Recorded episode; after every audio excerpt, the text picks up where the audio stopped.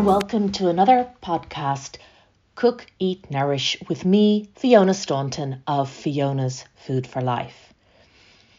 Today's podcast is all about my gift to you this Christmas. I would love to try and be your little angel in the kitchen and help you out. Help it be a more hassle free Christmas, one that you can perhaps pre- prepare the food in advance, sit back and relax and enjoy the day with family.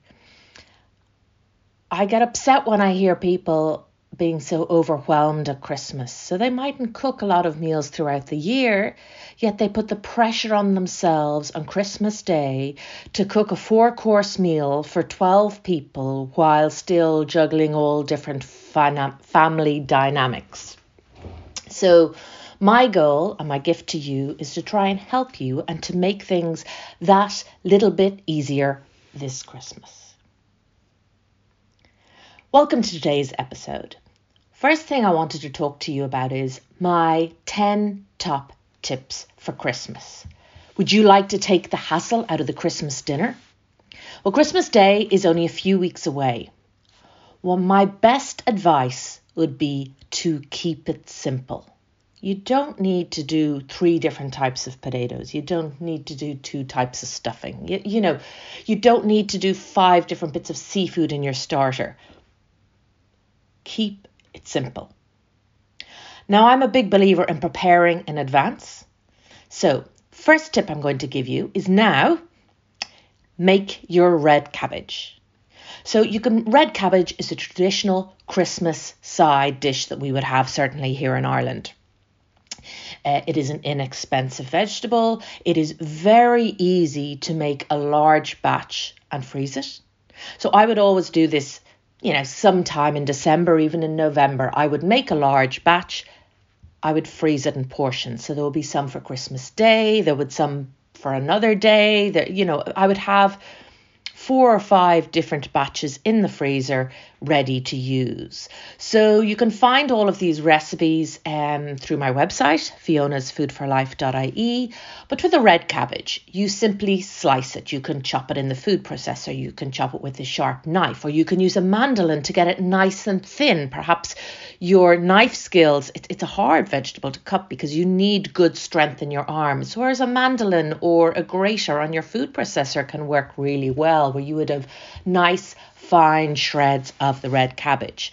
So what you do is you add your red cabbage into kind of a heavy base saucepan and then you're going to add in some salt and some vinegar, and some spices. So I like to use star anise and cinnamon. You could also add cloves, and I think those spices give you a lovely warm um, winter festive flavour. Now, the top tip in terms of adding the spices, if they are whole spices, for example, the cloves and star anise, or maybe a stick of cinnamon, I would put them in a little bit of muslin. So, muslin is like the really thin, fine like baby cloth that we used to use. Um, or you can often get it in a craft shop or a very fine um, clear clean fabric and you can tie it up and put that into the center of the dish. The flavors will all spread throughout, but you're not going to be left with any chunks of star anise because obviously you don't want somebody to bite into a clove or a piece of star anise but you want the lovely flavour to go through. So if you put it in that little bit of a, a muslin or a little cloth bag, that'll work really well. And then afterwards you can either wash it out and use it again or you can you can throw it out. So you put your red cabbage in and your spices and your little bit of liquid. Then you're going to peel and prepare your cooking apples or your Bramley apples. So we'll take the core out, we'll peel them and chop them into largish pieces. Then I will layer them around the top of the cabbage in your pot pop the lid on and then continue to cook until it's all nice and tender. At the end, the, the apple will have gone to mush and you just stir the whole thing together and mix all those beautiful flavors and textures. So the sweetness when I trained in Ballymaloe, uh, we used to use a recipe where it's equal quantities of the apple to the cabbage. You may find that a little bit sweet. Um, so you may want to adjust that, but that's that's what I would do. And also I would add a little bit of sugar just to mention in, in the cooking of that as well. So that's your red cabbage. Really easy, make it in advance, listen to a podcast, enjoy your time doing it, and freeze it. It's ready to go on the day and can just be heated in the microwave or a saucepan on the day. So that's number one. Number two, Dessert. Okay, so a lot of the time people traditionally would make a Christmas pudding. You can make that well in advance. Um, that's great. If you don't like traditional Christmas pudding, you could always make a chocolate biscuit case cake version and I have the recipe for that on my website as well and you would just simply put it into a greased or aligned pudding bowl and turn it out on the day and it looks beautiful and you've got your chocolate biscuit cake which is going to keep for a good few days um alternatively if you wanted something a bit lighter a lot of the time you will have had a few courses leading up to that um so you might think of something like a, a lemon tart which is one that I like or I make a pretty Christmas wreath. I make with meringue. So this meringue wreath is so easy to make. So you make the meringue mixture, you draw a circle on your parchment paper, and then I put large tablespoon blobs of the meringue mixture around in a circle. And then you're going to uh, cook the meringue and then you can store it for a couple of days. And then on the day, I'll have softly whipped cream. I'll make a little raspberry coulis, drop it around the wreath on top of the cream, swirl it through to make it a little bit of a, you know, a nice rustic design. And then often um, you might sprinkle some chopped pistachios, I think work quite well because they've got that lovely red and, and different green colours, this kind of Christmassy colours. And that can look really nice and it's not going to be anywhere near as, as heavy as a traditional uh, Christmas pudding. So first your red cabbage, the next to think of your dessert. My next tip would be to think of the menu. Plan the menu. Keep it simple but tasty. So, an example of one that I would do I do a very simple smoked salmon salad for a starter. I will get a really good quality, locally produced smoked salmon. I will often get a nice ripe avocado if I can, and I will get some lovely young salad leaves and I would make a dressing, perhaps with a balsamic vinegar and an extra virgin olive oil, or simply an extra virgin olive oil.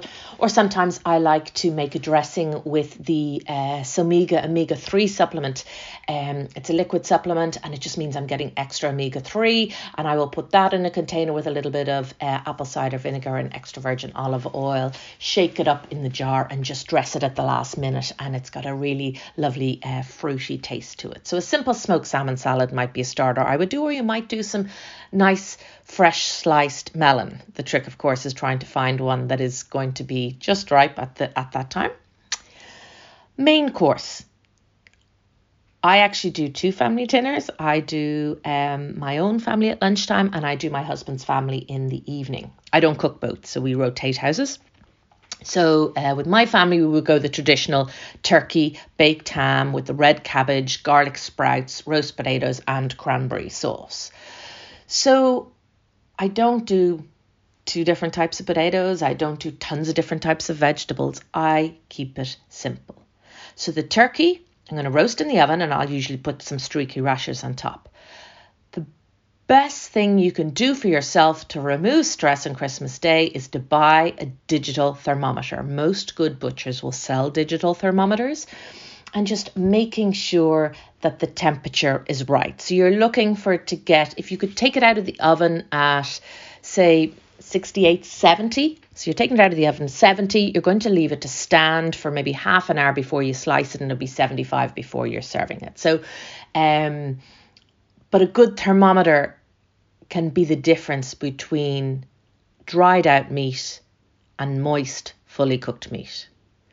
Everybody's oven is different.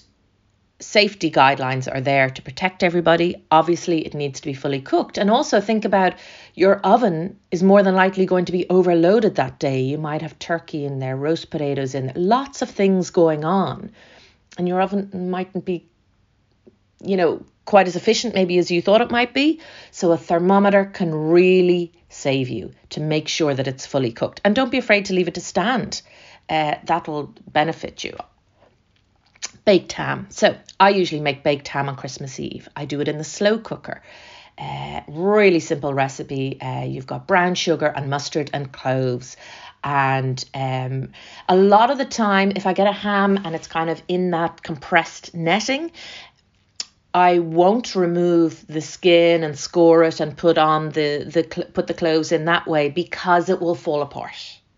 However, if you have more of a loin piece that is solid and isn't being held together with that netting, you can remove the skin on the outside, score it, crisscross it, and then put your um, cloves into that, and then you could finish under a hot oven or a grill so that you would, you know, would all go crispy on top.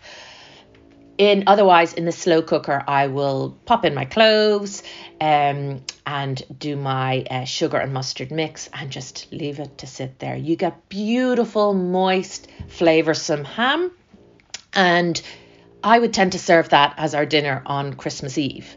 So I'm just making things easier on myself. And then it's there ready the next day. I just serve it at room temperature the next day. That's the way that I would tend to work. The red cabbage, then, I have frozen, just spoke about that, so that's nice and easy. So the garlic sprouts. I'm not really a fan of sprouts, but I know that they're good for me. I know that they're festive, they're in season, so they're inexpensive, and they are nutritious. So what I would do with the sprouts is I would sit down with I would watch something on on YouTube or Netflix or listen to a podcast or an audible book and I will sit down with a knife, a board and a beverage a day or two before Christmas and I will thinly slice all of the sprouts so that they are done. It does take time, but I will sit and do it when I have time. Then I will store it in the fridge and I will put cold, wet kitchen paper on top and then cover it fully. That helps to keep them nice and moist and fresh, ready to cook on the day. So, on the day, it's going to take you less than 10 minutes. The recipe I have calls for lots of butter and olive oil to make it really tasty, some um, crushed garlic, some pepper and salt, and a little bit of a veggie stock. So easy, stir fried in a few minutes. So, it is hassle free and tasty a far cry from the overcooked large bowl of Brussels sprouts, perhaps uh, we might have had um, back in the 80s. So I think that's a lovely way to do it. Next, roast potatoes. So with the roast potatoes, I steam them. So I steam them until they're quite. I tend to use roosters, and I just think it's a really good all-round Irish potato and I would steam them and they get all kind of like fluffy on the outside. And I can steam them earlier on in the day. And again, I'll go with my wet tea towel and leave it sitting on top just so they don't go brown. And then when I'm about to cook them, Christmas Day, I'll usually use some duck fat or goose fat. I will heat the fat up well on the pan. So I usually do this after I have taken the turkey out. So I take the turkey out, I leave it to stand. I now have space in my oven. I can now turn up the heat in the oven. I will heat up my duck fat, or you can use olive oil, extra virgin olive oil. And then I would toss my potatoes into the oil and I would cook them. Don't overload them on the tray because they're not going to get crispy. You want a single layer on your tray and plenty of hot oil and lots of salt. Halfway through, you want to kind of shake them up or turn them over, what will happen is the outsides will get a little bit broken up, but they're the beautiful crispy bits that everyone jumps for. So that'll be my roast potatoes. And then I will usually serve cranberry sauce. Hands up, I just buy good quality cranberry sauce. Personally, I don't particularly like the cranberry sauce. Uh, but I have it there for everybody. So uh, you can make it absolutely with some orange juice and some spices. It can be really nice. But for me personally, I just tend to, to buy the jar. And the gravy I will also make in advance. Um, I can talk about that one in a minute. And then for dessert, it might be the Christmas pudding with the brandy butter. I make my own brandy butter with uh, butter, icing sugar, loads of ground almonds, and lots of brandy. Um, it's probably I like that more than I like the Christmas pudding. So if I wasn't doing that, then I might do the meringue wreath. So we've done the red cabbage, thinking about the dessert, number two. Number three is the menu, planning it in advance. So, number four, outsourcing. So, I am all on for outsourcing. maybe ask your brother to bring the ham, ask your sister to bring the starter, ask your mother to bring the plum pudding, or Auntie Mary to do the stuffing. Whatever it might be, share the pressure and the financial burden with others attending. Let somebody else buy the crackers for the table. Let somebody else buy chocolates for afters. Whatever it might be, somebody else bring the wine. I am all on for sharing the pressure, the responsibility, and in many ways, it can be the cost can be very impactful. So outsource. Number five, decoration. Kids love Christmas and they love decorations all around the place. So I get the kids involved. I make edible gingerbread decorations so you can hang these on the tree, or they make for lovely little place settings. So what we do is we cut out shapes like gingerbread men, Santa, Christmas trees, hearts, etc. And we pipe the initial of each person onto the front of the cookie. And that is kind of a gift that the kids can give. And they love getting involved. It makes for a lovely smell around the place. And it's just a little bit of uh, fun in terms of place setting. So that can be a, a really good way to do it. Also, I make um, edible presents with the kids. So we make uh, pecan cookies. It's a really nice melt in the mouth pecan cookie dough, gorgeous. So with that, there's a reel on that, but you roast the pecans. Then when they are cold, you blitz them in the food processor into mm, a coarse powder, shall we say, not a very fine powder and then you're going to mix together your butter and your icing sugar. You add in your pecan nuts and your vanilla, and then you will add in some flour. Very clean ingredient list. You mix the cookie dough and then you can leave it in the fridge. My top tip with these will be to roll them into small balls and keep them in the fridge. So you want to get them down to a cold temperature and then you're going to pop them into a hot oven. If you pop them from room temperature or even the hand temperature after handling or rolling them into the oven, they're likely to flatten and just spread out, and you won't get lovely round um, cookies that, that you can make. So I put those into a lovely little clear bag, a little ribbon on them, and then the kids can give those as as presents, or perhaps they're going to be the um, place setting. So that's what I tend to do with that. I also have a video there with a food stylist on how to do the table. So I do a very simple table. I get some branches of the Christmas tree. I get some um, dried sliced oranges I did a few years ago. I'll get some star anise and some whole cinnamon sticks, scatter them along the table, intersperse just a little light fairy lights, and that's it. That's the way that, that I work it. Um, so we've done our first five. Now we're on to time. Allow extra time when you're cooking the main course. You have so much going on and you'll have lots of things going into the oven. So just make sure you give yourself extra time. Things take longer to cook than you think. You might be used to cooking roast potatoes every week for four people. Now you're cooking for 12. It's going to take longer. So don't be afraid to allow your turkey to stand. And actually, you want it to stand for a minimum of 30 minutes, covered in foil and maybe a tea towel on top, keeping it nice and warm, but you do want to allow it to stand for the meat to relax. So number five, uh, no, number six was time. Number seven, turkey and ham.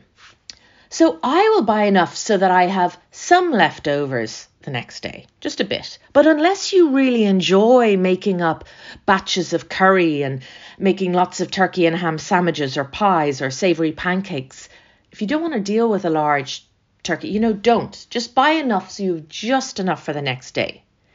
If you don't want to deal with carving a turkey and the turkey on the bone, etc., ask your butcher to debone it so you'll have a boned and rolled one also, if you're cooking for a lot of people, that can be easier because sometimes the very large bird won't fit into your oven. So the boned and rolled can be good. And I would buy the best quality that you can afford, like an organic bronze turkey. And the ham, as I've mentioned before, I would cook it the day before. Chill it overnight, but I would serve it at room temperature the next day. One less thing to think about. Number eight is to make the gravy the day before. I mean, the last minute gravy can cause stress at the best of times on a Sunday when you have people in and I'm hungry and what time is dinner and this is burnt and that's not ready. To try and turn around and make gravy at that stage is a challenge to anyone at any time. So do not let yourself have to do that on Christmas Day. So, what I do is I will make a gravy in advance, freeze it, and then on the day, I will add the beautiful juices that have come from roasting my turkey into that gravy. So, I'll tend to make the gravy slightly thicker than normal. Excuse me. And then I will add in the juices from it. So, you have a beautiful gravy that is just hassle free. So what I will do is I put in um, bits of streaky bacon, bay leaves and rosemary and star anise and I'll get organic or free range chicken wings and I am going to chop them up and roast them, okay, for about 45 minutes to an hour. Then I'm going to um, deglaze a pan, so I'm going to put some um, water or sherry or port onto it with a wooden spoon and crape, scrape off all those bits where the, the vegetables, etc., have caramelized put it into a saucepan and I'm going to add some water. I'm going to leave that to simmer for about 30 minutes.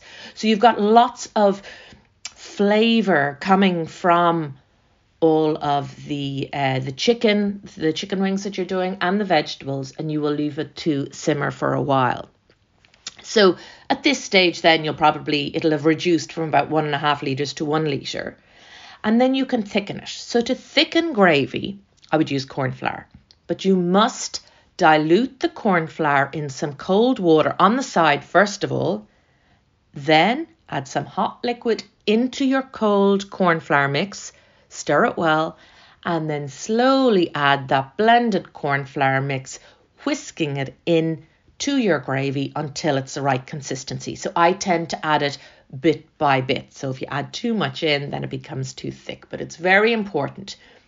Cold water into your corn flour first of all to make kind of a thick paste. Then add a little bit of your hot liquid. I'm talking like two tablespoons of your hot liquid into your corn flour mix, stir it, and then slowly add that back in to thicken it all up. So you cool your gravy. If it's a couple of days before Christmas, it'll be fine to stay in the fridge. Otherwise, you can freeze it and keep it there. And Remember to take it out on Christmas Eve. That's the important bit. Leave it to defrost slowly. And then on Christmas Day, you will add in the um, juices from your beautiful roast turkey. After it's standing, some of the juices will come out. After you carve it, more juices will come out. And you're going to add all these juices to enrich that, that gravy that you made. Alternatively, you can buy a gravy if you like. Some of the really good stores, like um, you know, Avoca or Marks and Spencers, or some of the really good butchers, they will sell a good quality gravy that is already made. So you make the right choice for you. Number nine is the Brussels sprouts. I mean, leading up to Christmas, when you go into the supermarkets in Ireland, you can almost see a stack of Brussels sprouts all the way up to the roof. Uh, they are very plentiful. It seems to be a love hate relationship with a lot of people with the Brussels sprouts, but the method I'm going to show you is a really tasty, easy recipe for Christmas.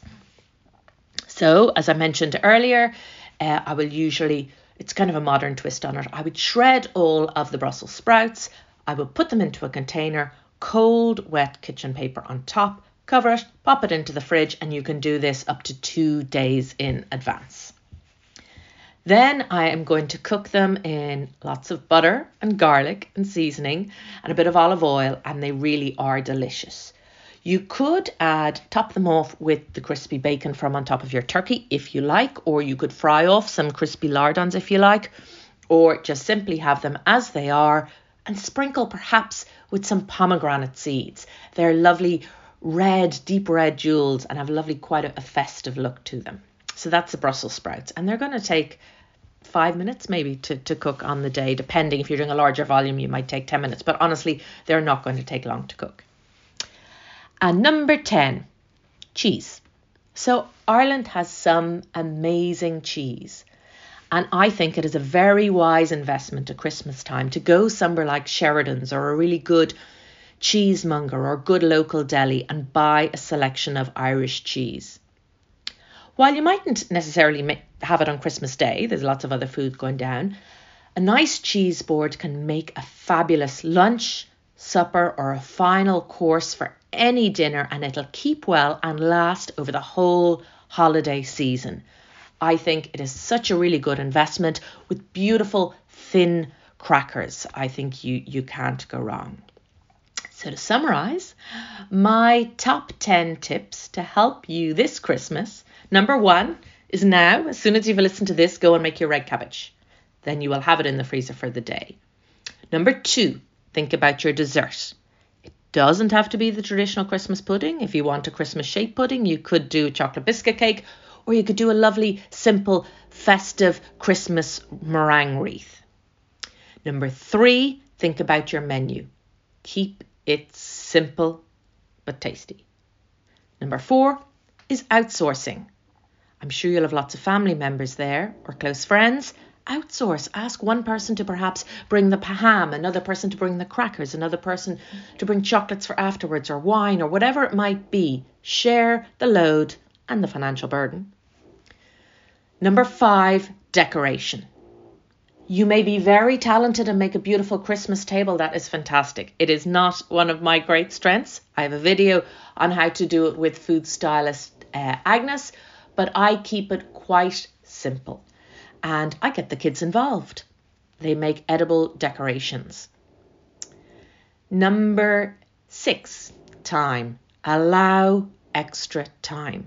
Things will often take a lot longer on Christmas Day than they do any other day of the year, so allow yourself extra time. Number seven, think of your turkey and ham. Buy the best quality you can afford, for example, an organic bronze turkey. If you have a very large number, you may consider boned and rolled from your butcher.